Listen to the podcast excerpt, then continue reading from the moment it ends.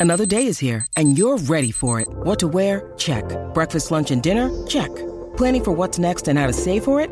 That's where Bank of America can help. For your financial to-dos, Bank of America has experts ready to help get you closer to your goals. Get started at one of our local financial centers or 24-7 in our mobile banking app. Find a location near you at bankofamerica.com slash talk to us. What would you like the power to do? Mobile banking requires downloading the app and is only available for select devices. Message and data rates may apply. Bank of America and a member FDIC. Mother's Day is around the corner. Find the perfect gift for the mom in your life with a stunning piece of jewelry from Blue Nile. From timeless pearls to dazzling gemstones, Blue Nile has something she'll adore. Need it fast? Most items can ship overnight. Plus, enjoy guaranteed free shipping and returns. Don't miss our special Mother's Day deals. Save big on the season's most beautiful trends. For a limited time, get up to 50% off by going to BlueNile.com. That's BlueNile.com.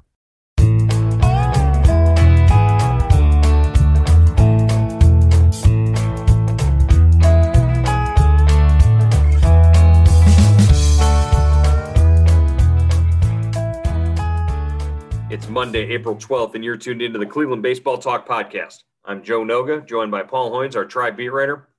Hoynesy, the Indians coming off a three game weekend sweep of the Detroit Tigers at Progressive Field. They are now here in uh, windy Chicago, uh, where they'll start a four game series against the White Sox.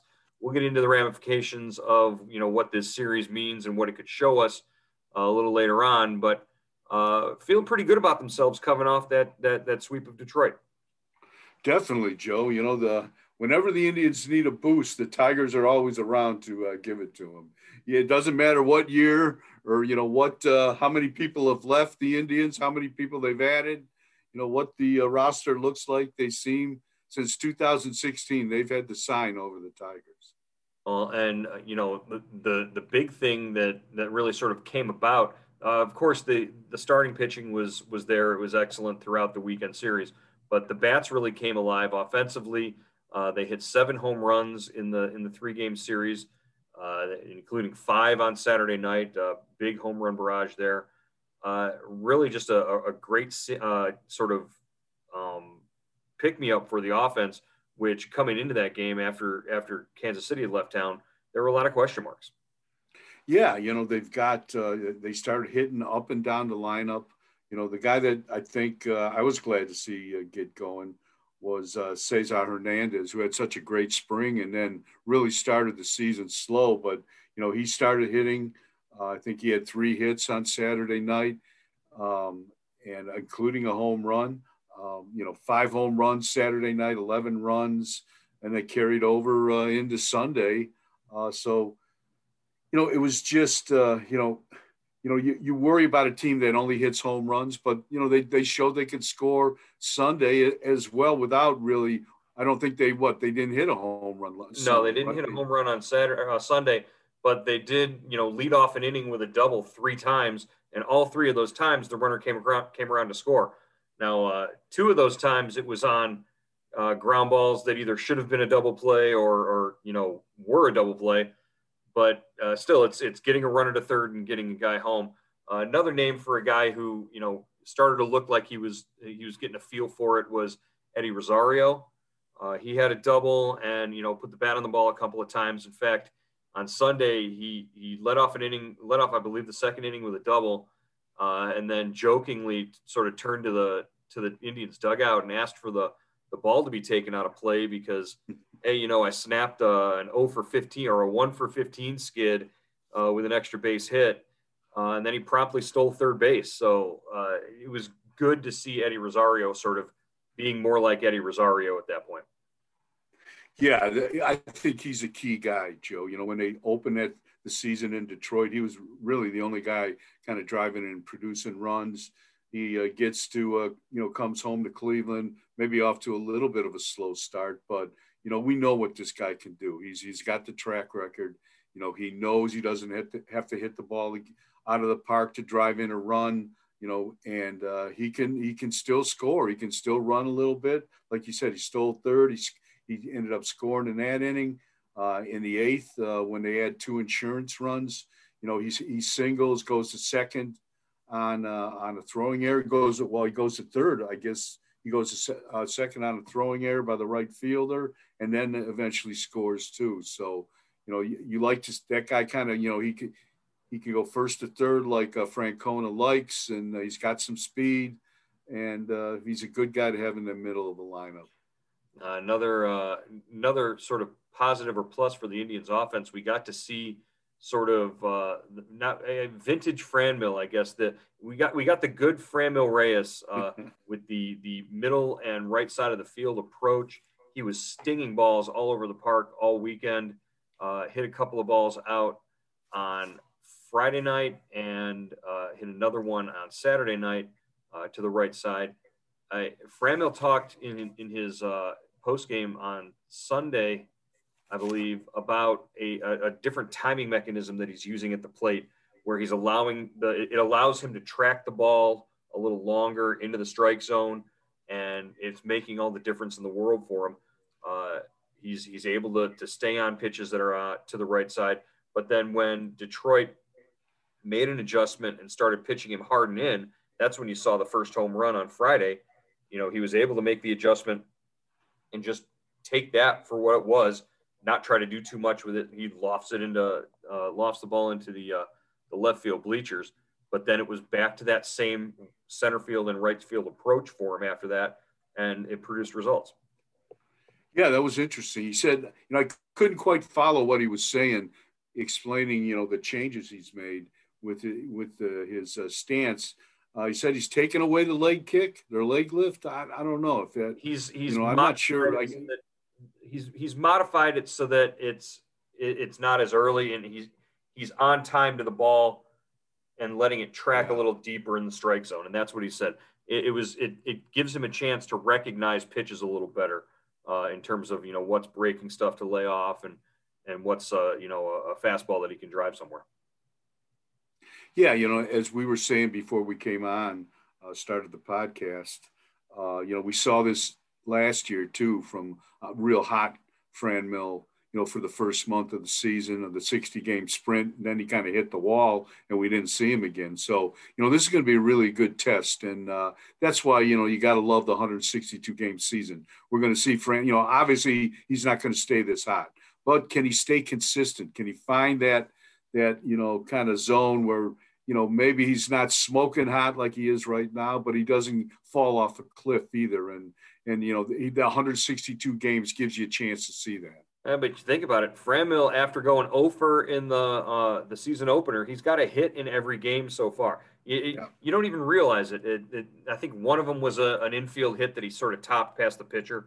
Uh, it still counts. He's he he has a hit in what seven consecutive games after the open after opening day. So one to keep an eye on. Uh, last uh, note I want to mention about the offense: uh, we saw a new leadoff hitter on Sunday, and that was Andres Gimenez. He hit a home run on Saturday, and Tito said he wanted to reward him by sort of putting him in that uh, top part of the, the lineup at leadoff. It was something that Tito said he wasn't going to do uh, during spring training. He didn't want to put too much pressure on a young hitter, but uh, I think I got the feeling that you know Tito's response to that was, you know, hey, maybe once in a while when he's feeling good about himself and when the pitching matchup is right, you know, you could stick him up there and and he actually, you know, he he hit the ball hard a couple of times, uh, not just on the the the leadoff double, and, and when he came around to score in the fourth inning. Yeah, it's interesting how uh, Francona has used the uh, leadoff spot. You know, the the guy we everyone thought would hit leadoff, you know, Cesar Hernandez has been in the number two hole, you know, every game so far this season, and he's kind of you know just shuffled guys in and out of that leadoff spot. We've seen Amed Rosario, we've seen Gimenez, We've seen uh, uh, we've seen Luplow, we've seen Gamel. So you know, I guess that that is kind of the open slot in the lineup, and uh, you know, where whenever we're just going to see if if somebody you know can claim that job. I think you know maybe somewhere down the line, Andres Gimenez, maybe he projects as a, a leadoff type hitter. He definitely has the speed for it. Left-handed bat has a little bit of pop. If he makes enough contact, puts enough balls in play, uh, you know, but that's something that he might have to grow into. Remember, he's 22 yeah. years old and he's not played a full major league season yet. I can understand why you're you're not eager to rush him into that spot right now, but you know, giving him a, a, a shot at it here or there, no harm in that, especially when, like you said, that the pitching matchup is is favorable to him. Uh, all right, uh, the sort of the big headliner for the weekend though is uh, you know we went into this this homestand not really knowing who the closer was, and I don't think Terry Francona is ready to specifically name a closer, but if actions speak louder than words, uh, every time a save situation has popped up over the last week, uh, Emmanuel Clase has been the guy. Uh, he pitched in two save situations, uh, got the save both times uh, over the weekend, and uh, it, it, looks like the guy who throws 100 miles an hour is the guy who's distinguished himself from the rest of the pack. Yeah, Joe. You know, if it if it looks like a duck and quacks like a duck, it's usually a duck. You know, so uh, you know, I'd like to. You know, I thought you know yesterday, uh, Sunday. You know, it was it was interesting interesting to see the bullpen unfold, and maybe we saw some roles there, kind of starting to be defined. You know, Bryan Shaw comes in after uh, Logan Allen and, and, goes an inning. He pitches a scoreless uh, six. I think he threw seven pitches, six strikes. Um, then uh, uh, you know uh, we've got Wittgren there. He get, comes in for the seventh, gives up the leadoff home run, but retires three straight. Three straight. Then Karinchak comes in for the eighth, walks a leadoff guy, you know, like typical stuff, and you know, kind of dances with danger, and then strikes out three straight guys with the tying run at second base, and then we get uh, then we get Clase yeah, and Clase Class A didn't look like he was commanding that fastball uh, yesterday, as well as he had in his previous outings. Uh, he did walk a guy, but you know, got a double play ground ball to get out of the out of the inning, and you know, it's uh, it's certainly a closer's best friend uh, when when you need it uh, most. Yeah, if it walks like a duck and it talks like a duck. Clase is a duck with a howitzer, though. I mean, this is a guy, he's yeah, that's a nasty duck. he, this is the duck that you don't want to meet in the alley because this is the one that will uh, singe your face. I, I think I was talking to Tom Withers from the AP in the in the press box, and we're we're trying to dream up uh, intro music and graphics for uh, A when he comes in. And Tom thought that it should be the uh, fire department getting their gear on uh, for the uh, the flamethrower as he's uh, as as he could light the building on fire. So uh, hat tip to Tom for for thinking about that. Yeah, Joe, I, I, I, I don't know if you trust my math, and probably if you know me, you don't trust my math. But hey, it's as good as mine. It's got to be at least as good as mine. The way I was, I looked at it. He has thrown 57% of his pitches, 36 of 63, I believe, over at 100 miles an hour or more. Wow. I mean, I mean, and and like his save. How do you sustain that? Yeah, that's that's the question I got to ask you. I mean, you know, I know, you know, somebody wrote me and said, you know, he reminds me of Pedro Martinez, but Pedro was, I mean, you know, Clase is much eight. bigger than Pedro. Yeah, Pedro was a little skinny guy, uh, but this guy is is taller and stronger. But how do you how do you keep an arm healthy when you're throwing 100 miles an hour every pitch? It's funny you t- say that about Pedro because Franmil Reyes in his post game referred to Clase as the big guy. And I'm yeah. like, this is Franmil, six foot five, 240 pound Franmil Reyes, referring to Emmanuel Clase as the big guy. Uh, and, and, he's no small, you know, and no small guy, but uh, you look at a guy like uh, Aroldis Chapman, who's be, been able to, you know, stay around that triple digits his whole career, and he's had his fair share of injuries. Let, let, you know, you know, don't make any mistake about that. But when Aroldis Chapman is is going good, he's as untouchable as anybody, and the Indians know that more than anybody else in the playoffs. So yeah, he's a monster too. I mean, physically, he's a right, big man. Right, and and Clase is comparable. He's he's at least you know close to that uh, that same frame and that same size. So maybe that makes him a little more durable and, and able to do this. But uh, maybe it's just the Cleveland in me uh, that, that's waiting for for him to come off the mound grabbing his elbow at some point. I, I don't want to see it happen, but you know, I'm probably going to get hate mail for even saying that on the podcast. I can just see the guys texting and emailing in now. So, uh, no, the good thing is, Joe, he's, the good thing is he's only pitching an inning. You know, he's not getting, he's not going to be stressed, overly stressed. You know, like a starter. Like, uh, could he? Could this guy start? I don't think he could. Could you? Uh, he can't. You, could want him to. I don't think you want him to. If he's doing no. what he's doing, why would you want him to? Yeah. Uh, and uh, it may. Hey, nine pitches is great. Come in, three strikes to each guy, and you're done. That's that's all you got to do. And then I, maybe he'll, you know, I thought, you know, it was interesting just to watch him yesterday. Um, you know, I know there's not a big difference between 99 or 98 and 100 miles an hour, but when he got in trouble, you know, he walked the leadoff guy, he gave up a single. You know, he started throwing that slider, varying the speeds. So, you know, maybe if maybe you know as he gets older, he'll learn that it doesn't have to be max effort every time. And the thing is that the slider comes in at 94 miles an hour, so it's yeah. like you know what are you gonna do? That's like uh, Bryan Shaw said. Is his sliders his sliders faster than guys other guys' fastballs? Well, every guy that Bryan Shaw ever came up in the you know through the league with is you know wasn't throwing 94 in their fastball, and that's what sli- uh, that's what Clase slider is. There's never been a better time to register for Indians Subtext and get all your Cleveland Indians news with updates from Cleveland.com reporters Paul Hoynes and Joe Noga. Get on board now by going to joinsubtext.com slash Cleveland Indians. Our subscriber-based service gives you the latest news, analysis, and more from the Indians. For $3.99 a month, you get everything we're hearing from the team and the first word before things are announced. We text you big breaking news directly to your phone, even before it's up on Cleveland.com. And you can text us directly with your questions and opinions on everything from the team's name to that day's lineup. And it's the only way to get your questions and comments on the Cleveland Baseball Talk podcast. Why sign up? Hear from one of our subscribers. I'm uh, Jeff Heinerson. I grew up there in Milan, Ohio, but I now live out in Idaho. I've been here for 40 years, and uh, my son was born and raised here. And I got him as a birthday present uh, your subtext. And I wanted to thank Paul for sending him a birthday greeting and to tell you that he is really enjoying the subtext. He even he's not from Ohio, but because he grew up with me, he's hardcore Indian fan. So thanks again. Jeff and all of our Indian subtext subscribers agree. There's a lot going on with the Indians, and the best way to keep up is with Indian subtext. Go to joinsubtext.com slash Cleveland Indians, or better yet, text Hoynesy at 216-208-4346. Again, that's 216-208-4346. We look forward to hearing from you on Indian subtext. Replay as we we have a long and glorious history with uh, replay and our, our, feelings about it. A couple of instances over the weekend. Uh, Jordan Luplow had a home run. Jordan Luplow should have had two home runs in that game on Saturday.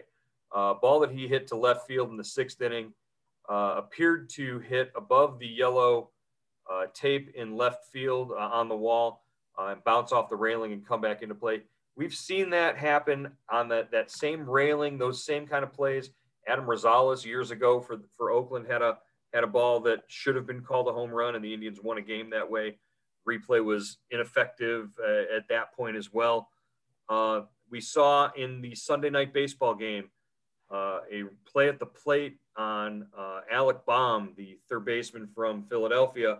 Uh, he slides into home, doesn't touch the plate, the video on the broadcast shows that he didn't t- doesn't touch the plate. Play was reviewed and upheld. He was safe with the winning run. Uh, two instances there where the reaction has to be, why do we even have replay if this is going to be the case and you're not going to get these calls right?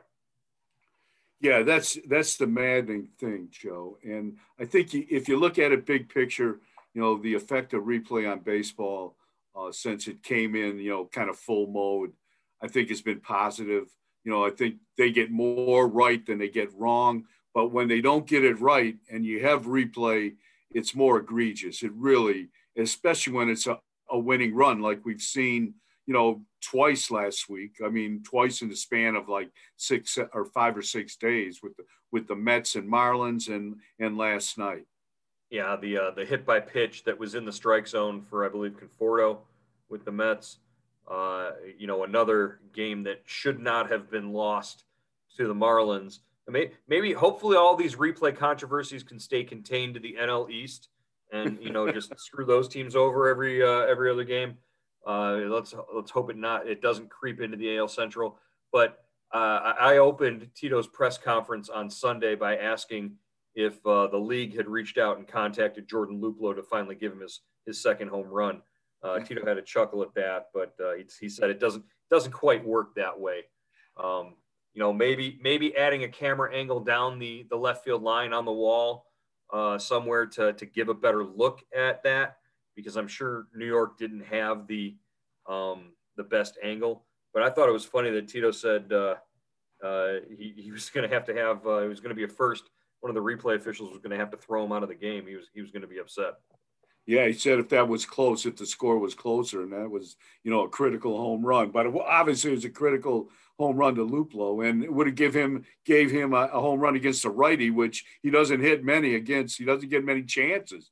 to I think seven, 17 of his last 19 home runs Joe have been uh, have been against lefties. Yeah, but you know, 14 of those came against Manny Banuelos, and he's pitching in Japan right now, so you can't. Uh, Manny Banuelos will will live forever in connection to uh, Jordan Luplow because of the way he he terrorized him during the 2019 season. All right, uh, we talked about replay, we talked about the offense, the bullpen. Uh, we, we, we sort of are ignoring the starting pitching, but that brings us to the matchup here uh, here in Chicago this week. Uh, four game series that's going to tell us a lot about where this Indians club is. And, one of the things that it's going to show us is how good is this starting rotation. Uh, we've got Tristan McKenzie going tonight. And then I, I believe Tuesday night is uh, the, the headline matchup with uh, Shane Bieber and uh, Lucas Giolito. Yeah, this is this is going to be a fun series. You know, we get we get to look at the uh, we get to look you get to Joe you get a, you get a look at uh, the White Sox a team that you know is kind of the overall pick to win the division you know them and the, them are the Twins and a, and an Indians team that, that might be a little better than people thought or is off to at least a, a little better start than people thought. They're in first place by a half game. The standings don't mean much at, at this point of the season but you know you've got like you said Tristan Tristan McKenzie against Rodon Bieber against Giolito, Giolito uh, Plesac versus Keuchel, and uh, Civale versus uh, Lance Lynn. So, you know, you couldn't ask, if you're a fan of good pitching, you couldn't ask for much better. That's a, that's a getaway day game that could be a lot of fun with uh, Civale, the way he was spinning it, you know, in his last start. And Lance Lynn hasn't given up a run all year. He's exactly what the White Sox have brought him in for to sort of stabilize that starting rotation. I'm looking forward to seeing uh, Yermin Mercedes to see if he can maintain his 536 batting average and his you know 1500 OPS right now.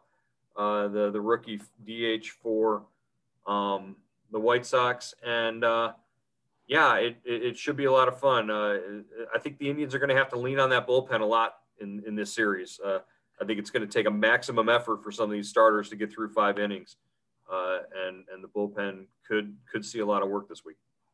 Yeah, you know, and uh, we'll have to see if the uh, you know the White Sox are kind of banged up too. Uh, what mm-hmm. Tim Anderson's on the uh, the IL, I think. Right. Uh, uh, uh, Adam Engel.